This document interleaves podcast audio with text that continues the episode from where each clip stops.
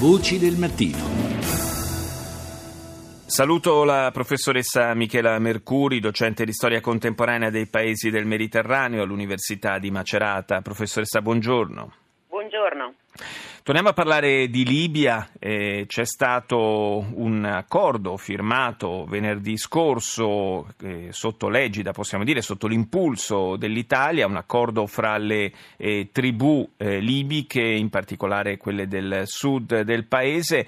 Eh, un accordo che eh, si pone come un tassello importante dopo quella intesa che era stata accolta con un certo scetticismo eh, tra il governo italiano e quello eh, di Tripoli per eh, cercare di limitare eh, l'impatto eh, del, del, fenomeno migratorio, le, le, partenze diciamo, dalle coste della Libia. questa intesa fra le tribù libiche, secondo lei, professoressa, potrebbe davvero avere un'incidenza importante in questo senso? dovremmo ragionare su due livelli. Sul livello teorico è sicuramente un accordo importante, un accordo che ha un senso perché la zona del Fezzan è controllata da tribù che non hanno nulla a che fare con Sarraj con cui abbiamo firmato l'accordo sui migranti dello scorso febbraio e quindi se, se eh, si voleva davvero esperire un tentativo concreto per arginare eh, i flussi nella zona interna del Fezzan da cui transitano poi la maggior parte eh, dei migranti era necessario agganciare e accordarsi con, con gli attori locali così come abbiamo fatto, quindi con le principali tribù che controllano questa zona.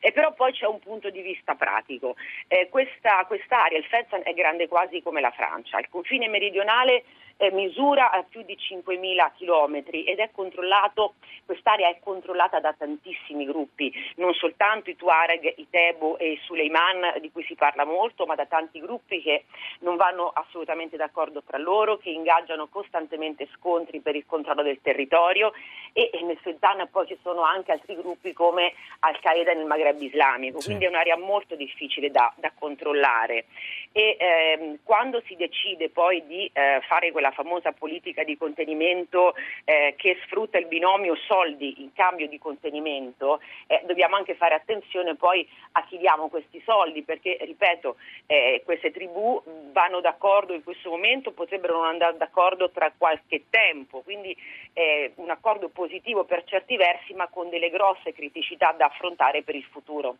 Eh, si era detto molte volte in passato che una vera pace in Libia non, eh, non avrebbe potuto prescindere da, da un'intesa eh, fra le tribù eh, ed è una, un aspetto che era stato a lungo tralasciato eh, in nome di questo eh, dualismo fra il governo Sarraj e, e, il generale Haftar. da questo punto di vista, quindi, insomma, intervenire su questo nodo della, della crisi libica sempre che eh, il tempo poi dimostri che l'accordo è in grado di reggere, eh, potrebbe essere importante non soltanto sul fronte migratorio, ma più in generale per la stabilizzazione della regione. Sì, per stabilizzare la Libia, l'abbiamo detto anche in altre, in altre, occasioni, è assolutamente necessario il coinvolgimento degli attori locali.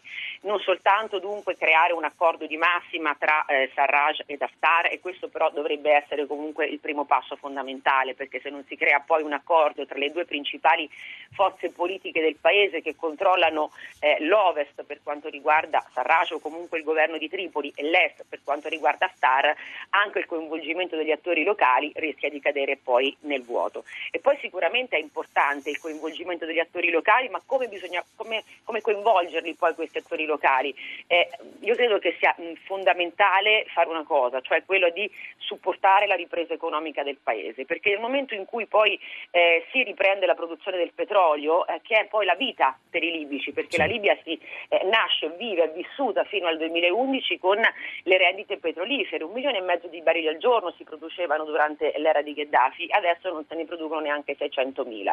Riprendere la produzione del petrolio, redistribuire questo petrolio tra i vari gruppi, chiaramente facendo attenzione poi a chi, va queste, a chi vanno date queste, queste, queste risorse, potrebbe essere una delle soluzioni. Quindi la ripresa politica passa per la ripresa economica, passa per il coinvolgimento delle istanze locali e poi passa anche per un accordo di massima che in questo momento mi sembra veramente lontanissimo tra Haftar e Sarraj. Allora in questo modo si potrà davvero fare qualcosa per la Libia. Libia e poi per i problemi come quello dei migranti che sono conseguenti all'instabilità interna. Certo, grazie, grazie alla professoressa Michela Mercuri per essere stata con noi.